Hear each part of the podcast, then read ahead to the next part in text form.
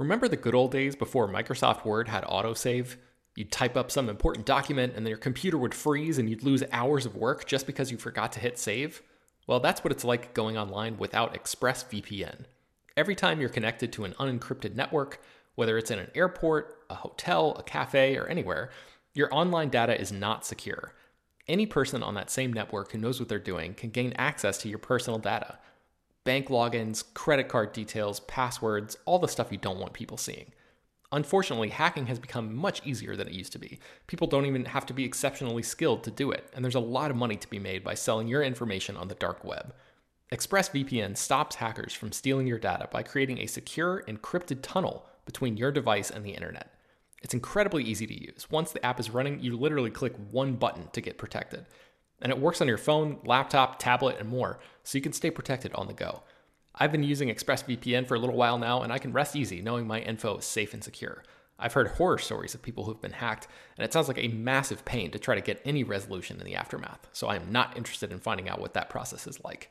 Secure your online data today by visiting expressvpn.com slash slash film. That's E-X-P-R-E-S-S-V-P-N dot com slash slash film and you can get an extra three months free. ExpressVPN.com slash slash film. Hello, everyone, and welcome to Slash Film Daily for Thursday, October 7th, 2021. On today's episode of the show, we're going to be talking about the latest film and TV news.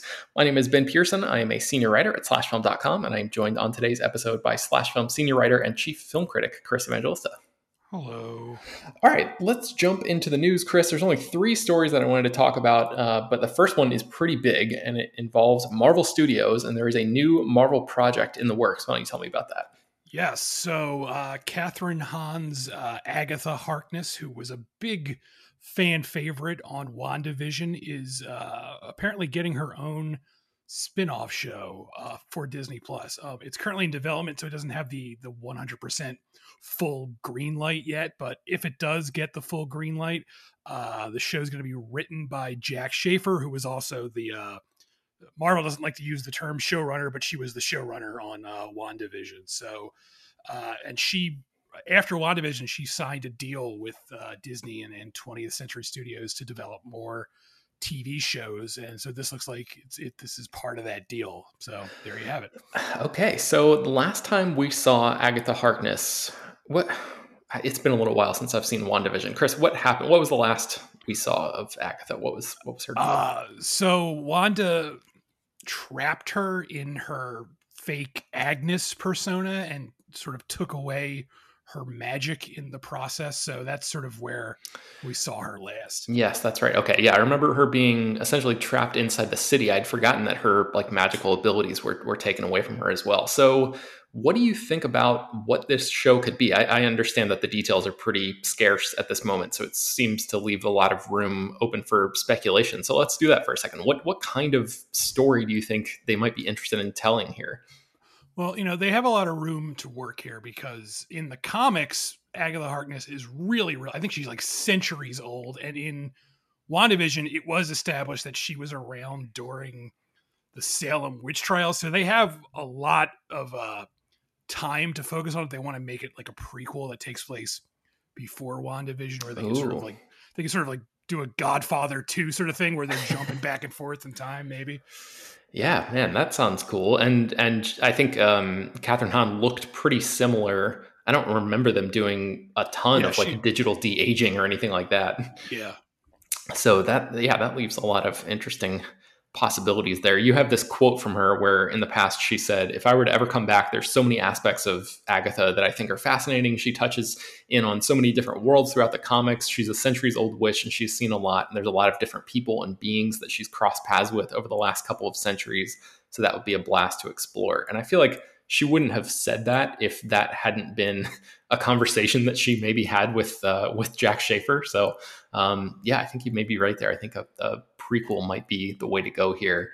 Um, I'm, I'm, curious to see if that character pops up at all in uh, what is it called, Doctor Strange in the Multiverse of Madness, because we know that uh, Elizabeth Olsen's Wanda is supposed to show up in that movie. So um, they sort of put Agatha in this like holding pattern and uh, yeah, I'm, I'm curious what happens there. Okay, let's get into our second story, which involves the future of motion capture or performance capture, as Andy Serkis likes to call it. And the story is uh, about a quote that Andy Serkis gave. He, of course, is the, the director of Venom Let There Be Carnage, uh, which I know that you're, you're a fan of, Chris. Um, and Andy Serkis obviously is like one of the, the pioneers, the sort of, um, I guess, like one of the faces of the performance capture, motion capture um, like industry, I guess it is. He has a, a whole company called the Imaginarium that he's been uh, not only like you know acting and and sort of doing um, a, like a list uh, performance capture stuff in the the um, Planet of the Apes trilogy, but also he directs a lot of things and sort of lends out his his services to like um, consult on on other performance capture projects. And he had this quote where he said people have criticized me before for saying that it's like digital makeup but it is becoming that. I think you'll be able to play someone from history from photogrammetry and have a real abraham lincoln's face that you're playing rather than a sculpted one. So uh, that is a really really interesting concept. And i can't believe i never re- even uh, predicted this before but it it makes total sense in terms of you know everybody is always going for uh, to try to destroy the unca- the uncanny valley to try to bridge that gap between something that looks you know completely photorealistic and once that uh, that gap is bridged it it only kind of makes sense for uh, Hollywood to try to essentially put an actor inside of another real person. What do you think about this, Chris? Do you think there's anything to Andy Serkis's prediction here? Uh, I mean, I wouldn't be surprised if it happened. I don't like it, like you know, because he you know he uses Abraham Lincoln as a thing. But like when I was watching Steven Spielberg's Lincoln, the last thing I thought was, I wish they had digitally changed Daniel Day Lewis's face so it was like a weird cartoon Lincoln head. Like I don't need that. Like I, I, you know, I'm not saying it can't be done. I'm not saying it can't be done in a good way, but my my knee jerk reaction is no let's not do that. Because i i feel like it's going to be distracting but i mean obviously the technology has gotten better but i don't know it just it does not it you know it just bothers.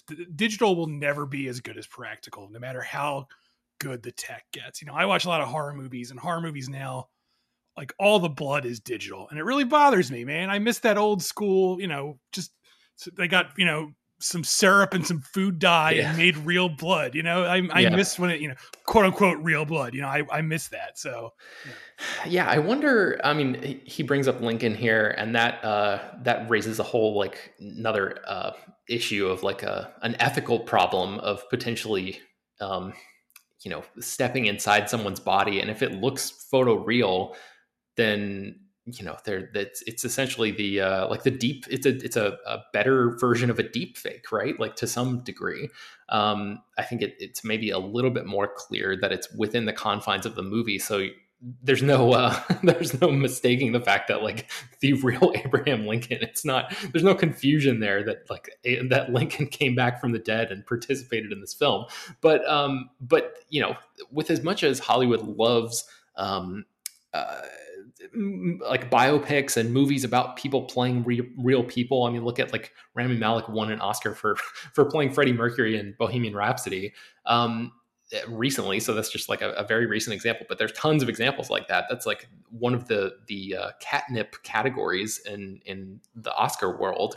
Uh, it stands to reason that Hollywood would make uh, a movie where somebody does a motion capture, performance capture version of somebody who's still alive, and that's like a, a really um, interesting ethical dilemma that uh, that you know people could could wade into. Um, yeah, I'm right there with you, Chris. Gen- generally, I, I think like the magic of a movie like Lincoln, for example, is watching Daniel Day Lewis uh, transform into that person and sort of like um, change his his body to like find the essence of a person. And um, I, I feel like it, it it's more like cheating if you uh, if you can just map some you know the the quote unquote real face over the top of that. Uh, and I know that there's like a whole th- there's actually work that goes into that. Um, it's an artistry unto itself. But yeah, I'm, I'm curious to see if even in a few years, if this very conversation that we're having right now will be um, outdated. You know, like an example of like, uh, people can't uh, can't look ahead to to the inevitability of change and all that kind of stuff, or uh, if this is just going to be something that um, that sort of uh, tries a couple times and, and doesn't end up becoming a, a big thing. So, uh, all right, our, our, final story here involves the uh, the new project from Mike Flanagan, who is a, a, filmmaker who's directed a bunch of stuff that you have liked, Chris, and, and I that I've enjoyed. Um, I've not seen all of his work, but the, the stuff that I've seen, I've really liked. So uh, he has a new show that is out on Netflix right now called Midnight Mass. Uh, so I'm wondering, Chris, since we haven't talked about that yet, if you could just give me your brief thoughts on Midnight Mass and then tell me about this new project that Flanagan has in the works. Uh, I really like Midnight Mass. It's a little um, chatty. There are like a lot of monologues, but they're really well written monologues, so they didn't bother me. And I just I like Mike Flanagan's work in general. I really I love Mike Flanagan's work. I, I've I've been following his career really since he first got started. Like he his first feature was this film called Absentia, and I remember seeing that on uh, I guess it was DVD when it came out on DVD, and this was back when no one had any idea who he was, and uh, it's been interesting to like you know follow his career as it's gotten bigger and bigger, and I you know I'm I'm happy for him because I really like his work, and uh, uh, yeah, so so I'm I'm a fan of his, and I really liked uh, Midnight Mass. Okay, so he has a new project coming up. What is that? Yes, so uh, he's once he's once again working with Netflix to make a new uh, horror series um, inspired by the Fall of the House of Usher, which is a uh, Edgar Allan Poe story. And um, rather than just adapt that story alone, the the series is going to adapt a bunch of stuff uh, from Poe's work, which is similar to um, the Haunting of Bly Manor, which is another series he did, which took primarily it took main inspiration from the turn of the screw which is a henry james uh, novella but it also took inspiration from a bunch of other uh, henry james ghost stories as well. So it sort of sounds like they're they're doing sort of a similar thing here but with edgar allan poe so I have seen the Roger Corman uh, House of Usher, which starred Vincent Price, and that came out in what the the '60s or something, right? Yeah. Um, so. Have you seen that movie? Do you know are yeah, you familiar I, with the uh, the House of Usher story? Yes, yeah, I, I okay. saw that and I read the, the story. So, what do you think about the story? Uh, I guess the story as a whole, and then what do you think about Flanagan being paired with that material? Uh, you know, I, I think it's a, a good story. I, I, really love Allan Poe stuff, and I think uh, Mike Flanagan is going to have a lot of stuff to do with it because Mike Flanagan sort of specializes in in horror stories about uh, families and families that have you know lots of inner turmoil, dysfunctional families, if you will, and uh, that story at its heart is a dysfunctional family story. So I'm sure he's going to have a lot of material to work with there.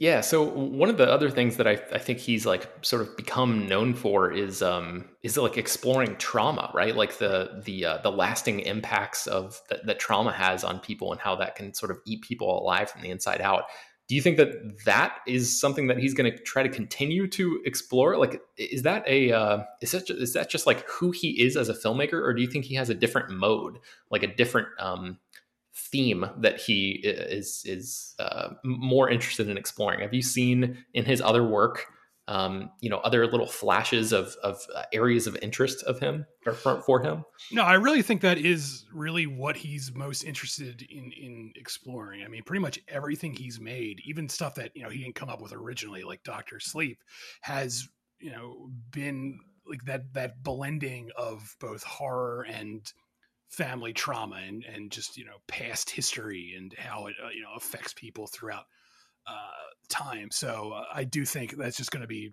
a, a, big part of, of this because I just think that's that's what he's most interested in. Cool, cool, cool. All right, yeah, I'm looking forward to that. I've not caught up with Midnight Mass yet, but man, I got it's being added to my list, my my ever growing list of things here. But um, yeah, Chris, maybe I can have you back on like early next week or something. We could do a uh, a mini water cooler, talk about stuff you've been watching recently because it's been a little bit since we've done that. So sure. All right, uh, that's going to bring us to the end of today's episode of Slash Film Daily. You can find more about all these stories that we mentioned on today's show at slashfilm.com and links inside the show notes of this episode. Slash Film Daily is published every weekday, bringing you the most exciting news from the world of movies and TV, as well as deeper dives into the great features you can find on the site. Chris actually has a great feature up right now about the biggest problem with the James Bond uh, the Daniel Craig era of the James Bond franchise. And uh, you can subscribe to this show on Apple, Google, Overcast, Spotify, all of the popular podcast apps. You can send your feedback, questions, comments, concerns, and mailbag topics to us at peter at slashfilm.com. Make sure to leave your name and general geographic location in case we mention your email on the air. Don't forget to rate and review the show on Apple Podcasts. Tell your friends, spread the word. Thank you all for listening, and we will talk to you tomorrow. If you and your team want to cut down on busy work and get more choice and control over accounts payable, you need Bill. Bill Accounts Payable is your secret weapon for saving time on AP. And with a special offer at bill.com slash podcast, you'll save money too. With Bill, streamline your entire AP process, including bill creation, approvals, and payments. You can pay with ACH, credit card, check, and international wire transfer. Plus, you can easily integrate with most accounting software. No wonder hundreds of thousands of businesses are already using Bill to manage their AP. Schedule a free demo now to see how Bill can automate your financial operations. And right now, get 15% off when you subscribe to Bill Accounts Payable. There's never been a better time to sign up. This special offer is available for a limited time only at bill.com slash podcast. Terms apply. See bill.com slash podcast for details.